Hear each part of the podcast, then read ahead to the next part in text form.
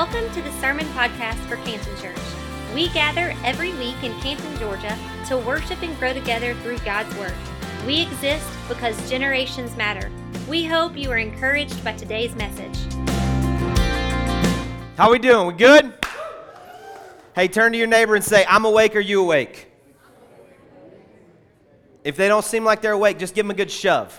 No, don't do that. Don't do that. Don't do that. Don't do that. Hey, we're glad you're here. You, have already heard them say, but uh, hopefully you got some coffee. You, have been, uh, you, you kind of got some of the high octane stuff. You don't have the, the low octane stuff. But we're glad that you're here. You know, this is one of those Sundays where it's like the enemy's just fighting against you. I mean, really. You got the time change, and then it couldn't be like sunny for a couple reasons. One, it's a Sunday in Georgia. Uh, two, it's just the season where now we've surpassed Seattle for the most rainfall in 365 days. And then, you know, three, it's just, it's rainy on the Sunday of time change. It just seems like, ugh, but you got up, you're here, and I'm thankful for that. Hopefully, you, you kind of took advantage. You knew that the time change was coming, and so you went to sleep an hour earlier than you normally do. How many of you did that?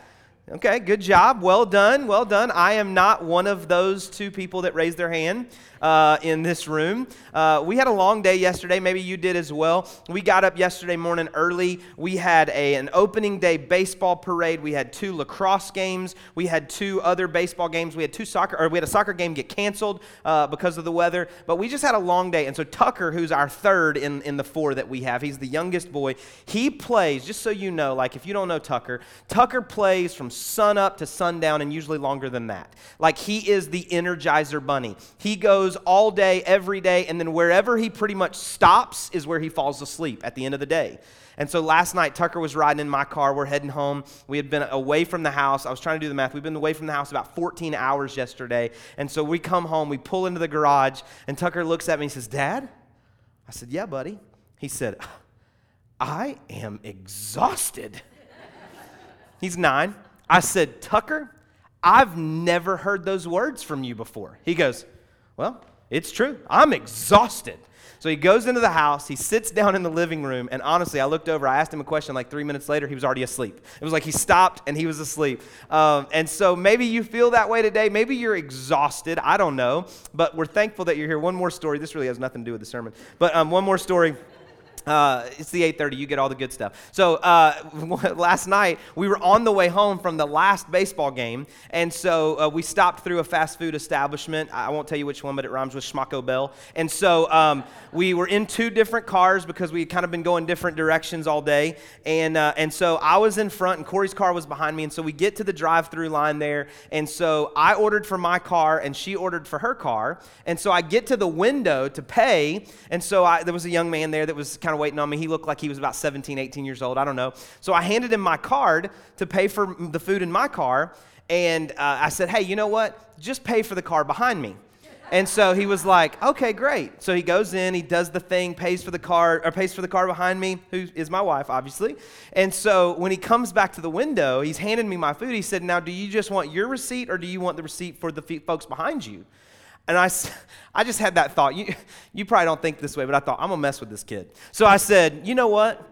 I'll just take my receipt. Why don't you give the receipt to that, that young lady behind me and let her know that I paid for her food because I think she is really good looking? he was like, um, okay.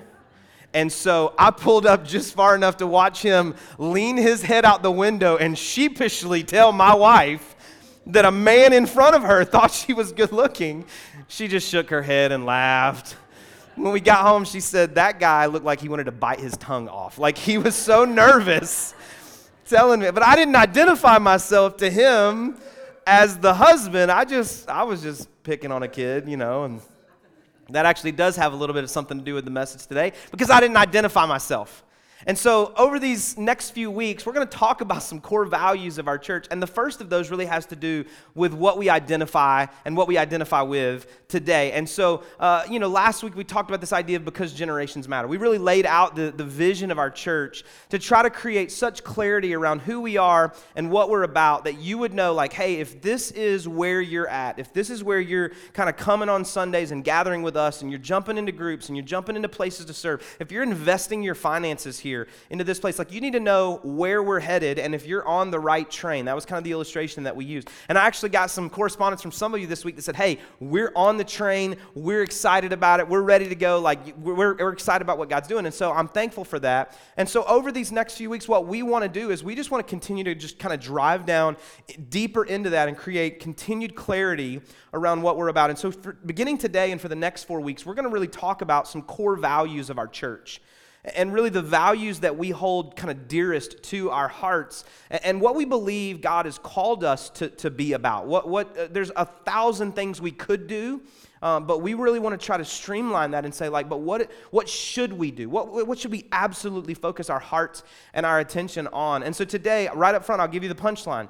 The core value that we're talking today is the idea that we make Jesus known we make Jesus known. I'm going to unpack that in a lot of different ways over the next few minutes, but this is one of the four core values that you're going to hear about over the next four weeks. We make Jesus known. Here at Canton Church, we exist because generations matter. And because generations matter, we make Jesus known. And what that looks like for us is, is, in so many different ways how we conduct ourselves, not just when we gather, but individually as well. And so I wanted just to kind of break this down. Before I even go to scripture, before I talk about some things, I want you to know how we landed on some of this language. So I want to break this down. The first of the four words there is we.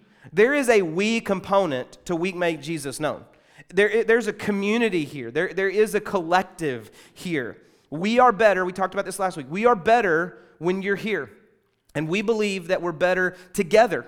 And the idea for us is that it's not just that you kind of go off and do your own thing and then you just show up here on Sunday because it's something to do. You're a part of the family of faith that is being built here at Canton Church, that God is growing here into an actual family of, of believers and, and, followers of Jesus Christ. And, and I recognize in a room like this, and every one of our services all day long, there will be people who are not followers of Jesus Christ. And that's okay. What we say here is that we love you right where you're at but we love you too much to let you stay there. Because what we believe is that the life lived to the fullest is the life that is centered on the person of Jesus Christ, which we'll talk about some today. And so there is a family aspect, but what you need to know is that even if you don't believe like we believe, you can still belong here. There is a place for you here to kind of work out what Scripture talks about, working out your salvation with fear and trembling. There is a place for you to really explore and, and question things of faith to try to determine if that is what I believe, that is what I hope on, that is what I trust on, that, that's what, what I think Scripture means. And so we want you to know that because we don't want you to feel like you have to come in here already believing all of these things. And the only way for you to be a part of us, be a part of the we here, is if you agree with all of of our stuff, if you know all the right stuff, if you can check off all the right boxes. No, no, no. This is a process. This is a journey that we're all on together. And some of us are farther along in that journey. Others of us are not as far along in that journey, but we're taking this journey together because there is a we here. Now, maybe you're not like me. I've been taking my kids to the dentist over the last few weeks, but because we took them for a, a cleaning and we realized that they've got some, some cavities. And so we've been trying to correct those things and fix those things as best we can. I don't love going to the dentist myself, not because I'm scared of the drill thing or the sound or the smell or whatever. It's just like I don't love it because I don't like the judgment I get from the dentist, really, is what I don't like. I brush my teeth, but it's like even when I brush my teeth, they tell me I'm not doing it enough. And like I don't use anymore. I used to. I used to use the floss that you like wrapped around your finger and you cut off the blood circulation to the tip of your finger. I used to use that, but I felt like that was bad for my circulation. So now I use the floss sticks. I went to the dentist. They told me that was bad for me. I'm like, what?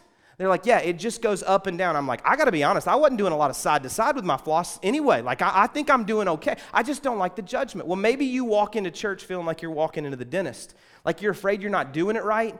You're afraid you're to get judgment. You're afraid that maybe we, even if you thought you were doing well, we're to tell you you're still not doing the right things.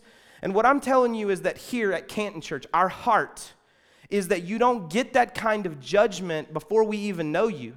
But in relationship with you, once you're a part of we, once we know you, we may call you to live a higher level of living. We may say, hey, there's better for you. There is something that you could do that could kind of grow you up spiritually and help you to grow in relationship with Jesus Christ. So it's not about judgment before we know you, it's about calling you higher once we do know you. And so I want you to know that there is a we aspect to we make Jesus known. Here's the second aspect of that it's the make word. Now, the best I can tell, I, am not great at diagramming sentences. I did that in English when I was in middle school and even in high school, and you had the line and then the other lines and then the little dash things and the little tree things, and you know, you put the verbs and the adverbs and the adjectives and the nouns and the you know participle, all those kind of things. And I wasn't awesome at that. I felt like I was pretty good to pass that test, but I don't, I don't retain a lot of that information now in my life. But I think this is the verb in the sentence. I think it is. It's an action word. It's not just that we kind of sit in this place together, it's that we do something with what we've been given. When we talked last week about because generations matter, we said that you are either the first generation of faith in your family, so you've picked up the faith baton off the ground and you are carrying it so that you have something to hand off to the next generation, or you have been handed the faith baton and you are carrying it to the best of your ability so that you have something to hand off to the next generation. But it is an action word. This is an active process. We don't believe that life in spirit, the spiritual life, is just about praying a prayer one time and then doing whatever you want for the rest of your life. We believe that this make piece is really about spiritual growth, spiritual maturity. And so for us, when we talk about we, we're talking about community, we're talking about life groups, and we're talking about serving teams and all of those. Kinds. But in the make process, we're talking, uh, uh, uh, for us, we're talking about the, the idea of spiritual maturity, spiritual growth, and discipleship, which we're going to unpack in just a minute. And so my youth pastor, when I was a teenager, he used to say this phrase. He said, You're called to more than just coming to church to sit, soak, and sour. Well, when I was like 14, I didn't really understand that, but I got to be honest. I've met some people now that just sit, soak, and sour. That's really what their life's about. And we believe it's about more than that. We believe that the making part of this phrase is about action. It's a verb, it's action oriented, it's to get active and follow after Jesus Christ with all of your heart and to continue to grow in relationship with Him. The third part of this sentence is Jesus, right? It's Jesus. Here's what you need to know unapologetically this church believes in Jesus. And not only do we believe in Jesus, the man that walked on the earth, who was a great teacher and a great philosopher and had some good things to say, we believe that he is who he said he was, the Son of God. That he was not just a miracle worker, he, he was the God of miracles in fleshly form. And so I said last week when we were talking about are you on the right train, I talked about the fact that you need to know this. I'm not driving this train. God is driving this train. And, for us, that's important for you to know because that means that what we do is we don't just kind of make up our own ideas. We're actually seeking the wisdom of God and the will of God for our church and for our individual lives. And so we center our lives on the person of Jesus Christ, and we believe that He's the Son of God, the blameless sacrifice, the forgiver of our sins, the healer of our hurts, and a friend who sticks closer than a brother. All of those things come directly from Scripture. We base our lives as much as we can, as closely as we can, to the Jesus of Scripture. The fourth aspect of this phrase is known.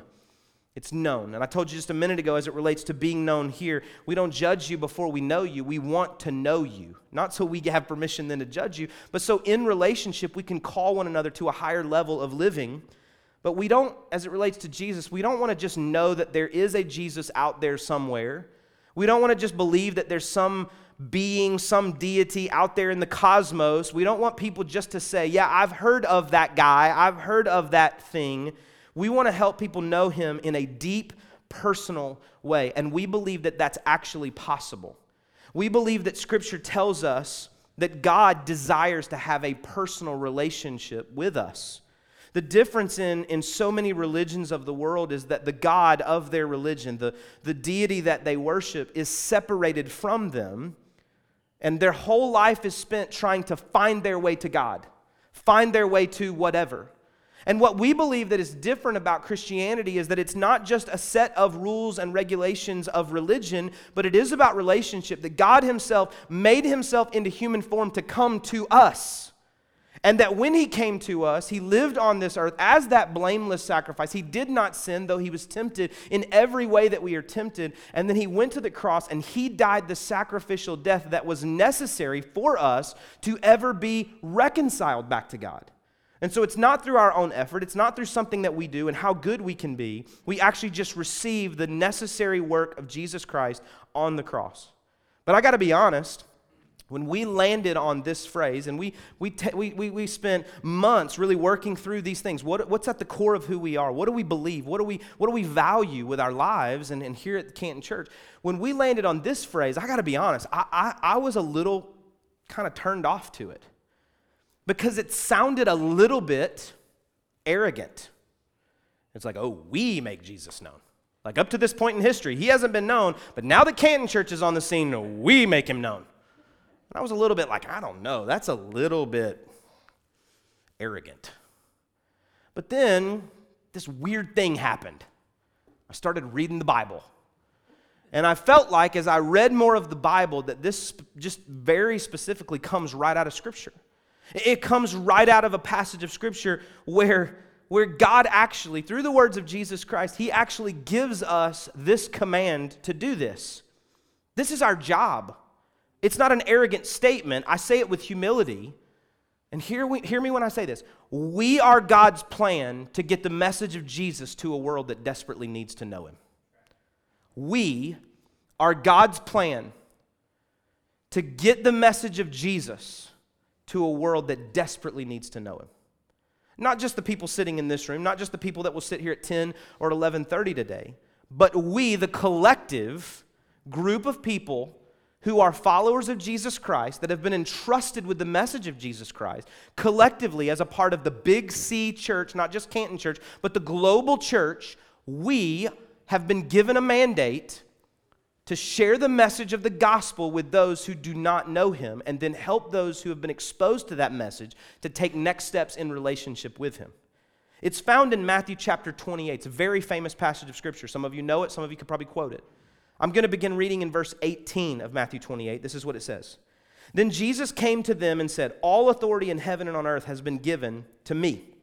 Therefore, go and make disciples of all nations, baptizing them in the name of the Father and of the Son and the Holy Spirit, and teaching them to obey everything I've commanded you. And surely I am with you always to the very end of the age. There's some of the words that we just talked about. He, he's talking about you, right? So that would be the collective you, which means when we're putting it back in our in our context, we're talking about we. We have been called, we have been commanded, we have been given the promise of his presence where he has the authority to do all the things that are necessary. We have been called to go and make, there's the same word, disciples. And a disciple is a follower of some teaching, of some person, of some train of thought. Uh, you might be a disciple of Apple products, a disciple of Samsung. You might be a disciple of, you know, some famous author or, or writer. And so you might, because what you're doing is you're saying, hey, what they espouse to, I espouse to. What they endorse, I, I, I grab a hold of. But when we talk about making disciples of Jesus Christ, we say, well, who was Jesus? And how do I align myself with the teachings and the person of Jesus Christ? He said, So go and make disciples. The first step in disciple making is to make Jesus known to them. You go to a group of people that don't know Jesus and you say, Hey, here's who Jesus is. Here's what Jesus did for you. Here's who you were. Here's what Jesus uh, uh, created opportunity for you to become. And here's who you can become because of Jesus. And then you help people after that step to take next steps in becoming more obedient to the commands and the teachings that He laid out for us. And so there is a process here. And so he commanded us to go and make disciples, not just around the world, but across the street. He said, We are called to go, and we're going to talk about it next week in our missions meeting. We're called to go around the world. We're called to go in what we call global missions as a part of our strategy. But we also have another part of that missions process that's local missions. It's here in our community. It's the needs that exist in our neighborhoods, in our schools, in, in our business. We, we want to have a, a, a, view of missions that's not just global, it's also local. It's not just local, it's also global. And so we go Jerusalem, Judea, Samaria, to the ends of the earth, which is what Acts chapter 1, verse 8 says. That we're called to be as witnesses and go out from where we are in concentric circles to the rest of the world. So he gives us the authority to go and make disciples. So, on a practical level, what does this look like for our church? I want you to see kind of three pieces that this core value fits in our strategy for ministry here. The first of those is worship. Now, a lot of times when I say a word like worship, especially when you're sitting in a room where we just sang a bunch of Christian songs together, that's what you imagine. Worship is singing Christian songs in a room of other Christians, right? But when we talk about worship, we mean it in a little larger scale than that. I believe that worship is something that individuals participate in. Now, in a room like this, here's what that means. If there's 80 people in the room, that means there are 80 individuals who are corporately, collectively worshiping God individually together. Does that make sense? It's the idea that there's not 80 people worshiping God. There is, but there's really 80 individual people worshiping God together at the same time in the same room. And so for me, that's important because worship is a personal experience. I've said it before when we've been in moments of worship and singing. I've said that I don't think it matters how many other people in the room are singing if you're not singing. And what I mean is, I'm not trying to devalue the other worship that's happening in the room, but I think that God is waiting on you. I think He wants you to sing. I think He wants you to worship Him. And when I say worship, what I'm talking about is to declare to God what you believe about God. That's really when we're singing these songs, what we're doing. Some of us are very poetic. Some of us can write in our journals and we write these very poetic things about God. And we can interchange you know, God with the name of our spouse or somebody else because it's, it's emotional, it's the affection that we feel. I love you. I thank you. I thank you for what you've done. I thank you for what you provide. Like, whatever that looks like, maybe you can do that. Others of us, we struggle to be able to articulate the emotions that we feel. And so, here's my philosophy about worship songs worship songs are like greeting cards right? You get to walk through the store and pick out a card and open it up and read that and go, I do feel that way about Corey. I'm getting this card. Well, I didn't write that card. I mean, I'm going to go write with a pen my name on it, XOXO, Jeremy, like, right? I don't really write XO. You know what I mean, though, right? now, here's what I do, just because, again, I, I mess with kids at Taco Bell. Here's what I do. Whatever the occasion, I get a card that is unrelated to that occasion. If it's like Mother's Day, I'll get her a card that's like, Happy Hanukkah. Like, I just, I want to kind of keep her guessing, right? I want to play a little hard to get, right?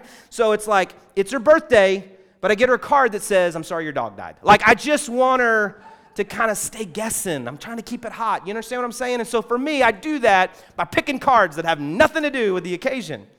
But that's what worship is, right? You just get a song that someone else wrote, it's on the screen, and you go, wow, I really do feel like it's a beautiful name. I don't know that I would have ever thought that.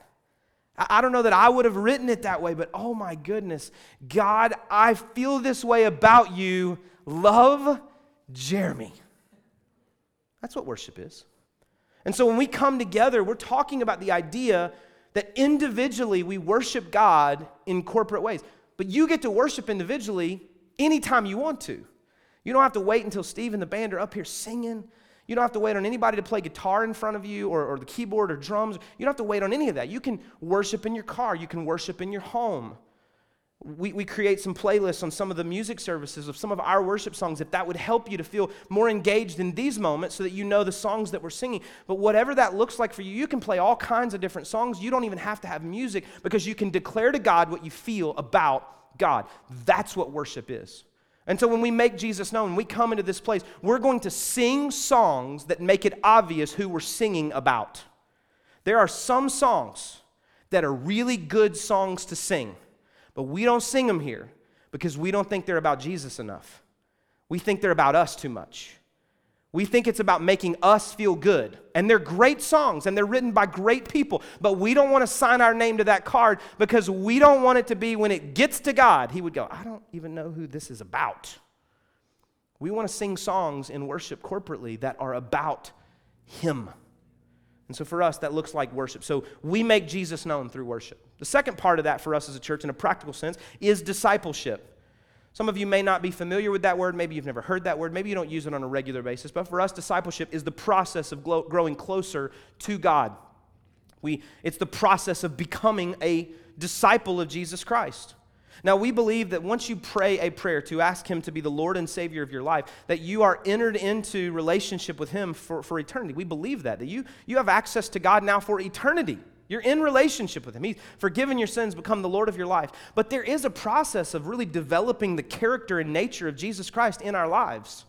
And so that may be through a curriculum, it may be through a book study, it may be through a Bible reading program, it may be through our life groups. That's really what, how we kind of flesh that out through our life groups, where we, we get in community with one another, because it may just be through mentorship of other relationships that call you to that higher living. It says, hey, who you claim to be and how you're living, there is a divide there. You say you're this, but you're living like this. I want to call you to a higher level of living. I want to call you to a better living that more and more reflects who you claim to be. And if you don't want to be that, then just quit calling yourself that and be who you want to be. And just kind of live the way you because right now what you're doing is you're actually giving all the rest of us a bad name. So we do that through mentoring relationships. We do that in community with one another. And so discipleship looks like a lot of different things, but ultimately it is about growing closer in relationship with God. And so let me ask you a couple questions. Are you closer to God now than you were 10 years ago? Are you closer to God now than you were five years ago? Are you closer to God right now than you were one year ago? Are you closer to God than you were six months ago? Are you closer to God than you were one month ago? And if not, who moved? Not God. He didn't move farther away from you. So the question for me is if I'm not closer to God now than I was, does that mean I'm actually moving further away from Him? I'm not actually growing closer to Him.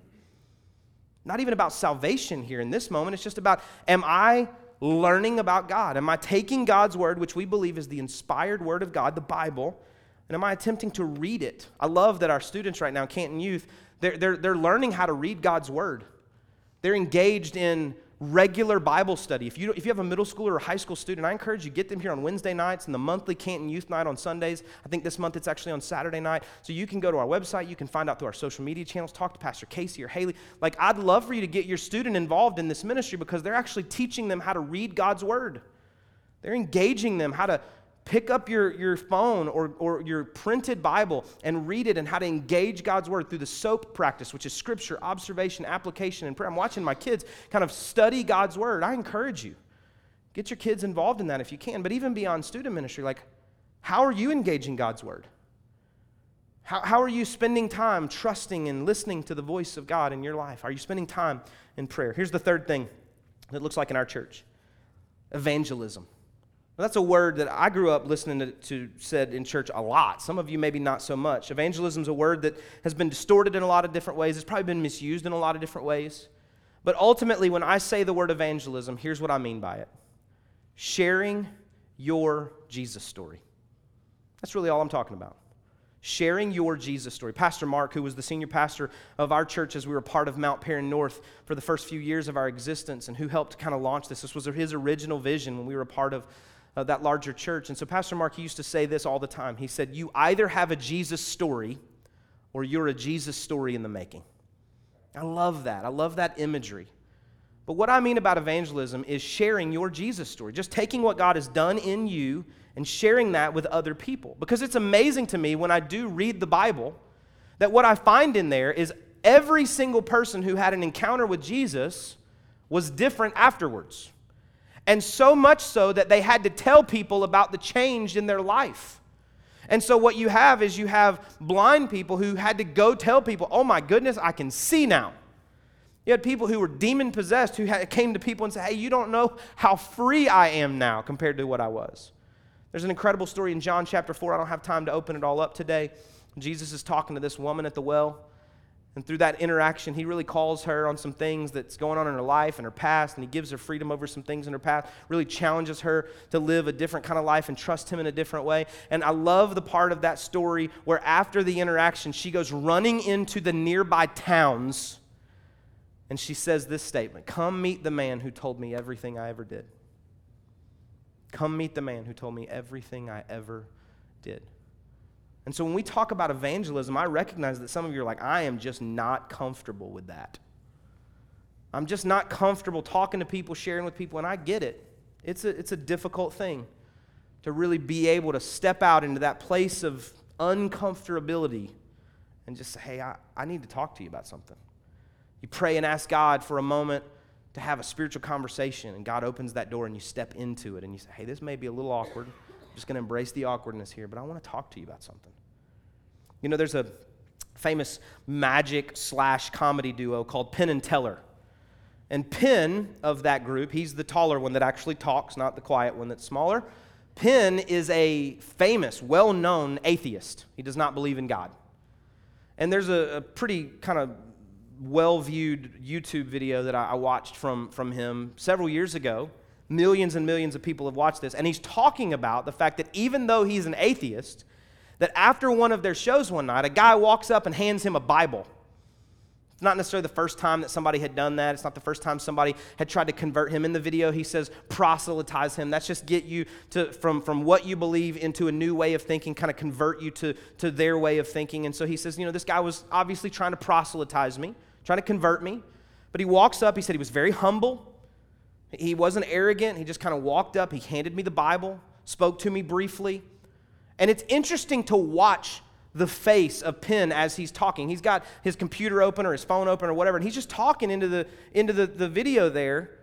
And to watch the, the, the emotion on his face as he very articulately describes that even though he doesn't believe what this guy believes, the guy that handed in the Bible, even though he doesn't believe who Jesus was and who Jesus is, even though he doesn't believe those things, when the guy handed in the Bible, he was moved by it.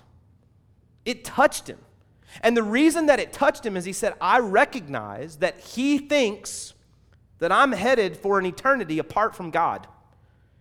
I've studied it, I've read it, I know what he thinks. He thinks I'm going to hell.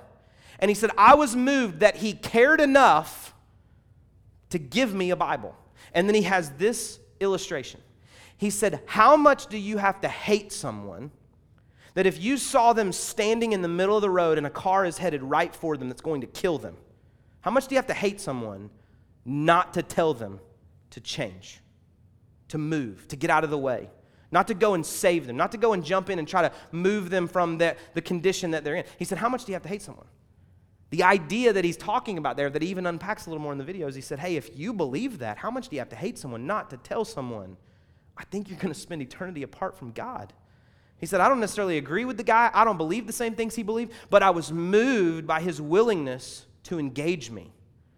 Now, I recognize when I tell that story, you have probably one of two reactions. Wow, that's a little harsh.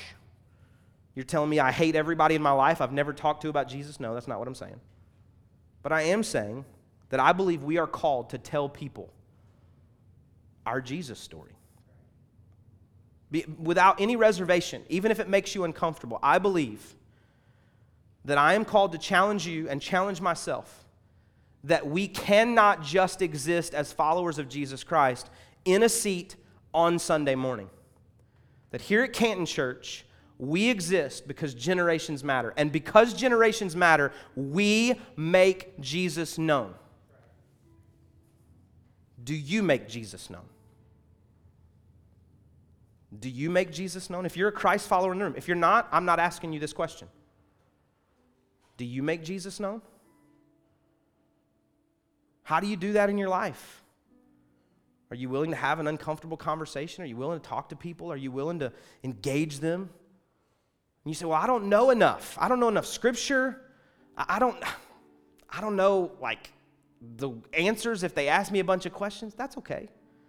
You know the most refreshing answer they could probably get if they ask you a question from the Bible? You say, "You know what? I don't know. Let's find out together." and then flip to the back and start looking at the keywords. And if it's not in there, go to Google. And if it's not in there, call the church. We'll help you.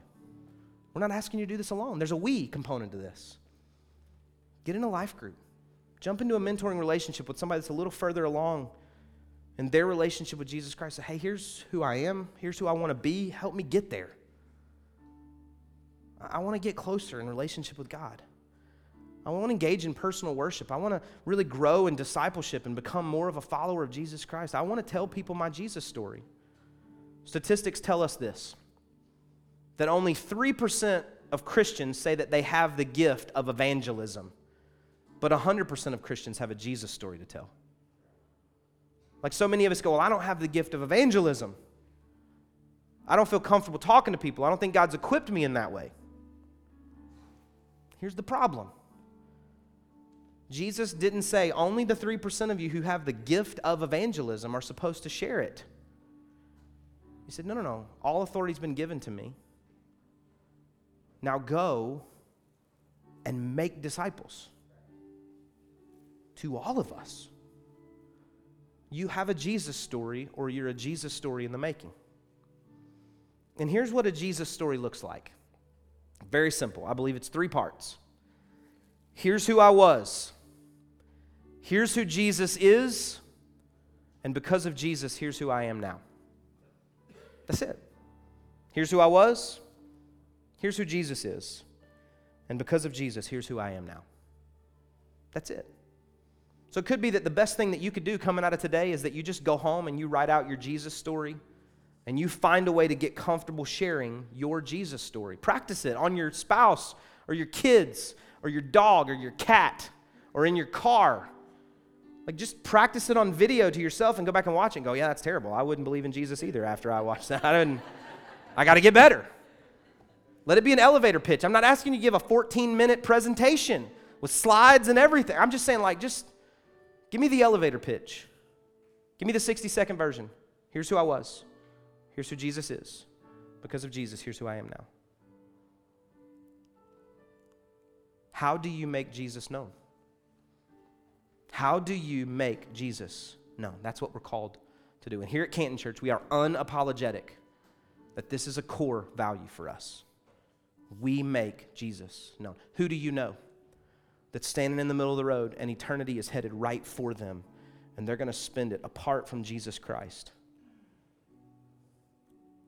And if you love them, if I love them, I'm asking God, God, help me find that open door, create that moment where I can step into the awkwardness and say, hey, can I just talk to you for a second about something that's been on my heart for a little while?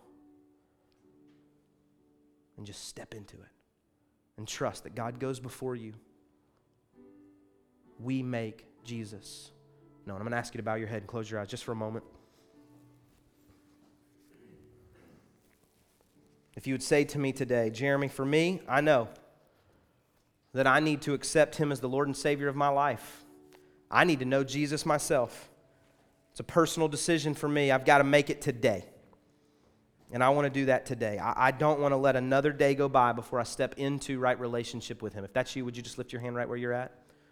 Thank you so much. Now, if you would say, hey, I know some people that don't know Him, and I need to engage them with the message of Jesus Christ. I need to trust that God would give me opportunity to tell my Jesus story, and I want to share Jesus with them to the best of my ability. Would you just lift your hand right where you're at? Thank you so much. God, we love you today. I thank you for the hands that were lifted, those that are trusting you with their eternity. And God, I'm asking you now to respond to that, forgive their sins, lead their lives from this moment forward. God, I pray now for every person that lifted their hands to say, I know some people.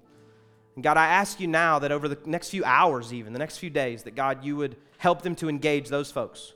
Open doors of opportunity for us to have conversations. Let us step into the awkwardness if it is awkward. And God, let us tell our Jesus story. We don't have to start with a bunch of scriptures. We don't have to start with a bunch of question and answers. We just tell them who we were, who you are, and because of you, who we are now. And God, let your spirit go before us. And God, we pray that life change would take place. We exist in this place to make you known. We thank you for the call and the command to do so. In Jesus' name we pray. Amen. Thank you again for listening. If you would like more information about today's message or about our church, we invite you to visit us at cantonchurch.com or on Facebook at facebook.com slash cantonchurchga.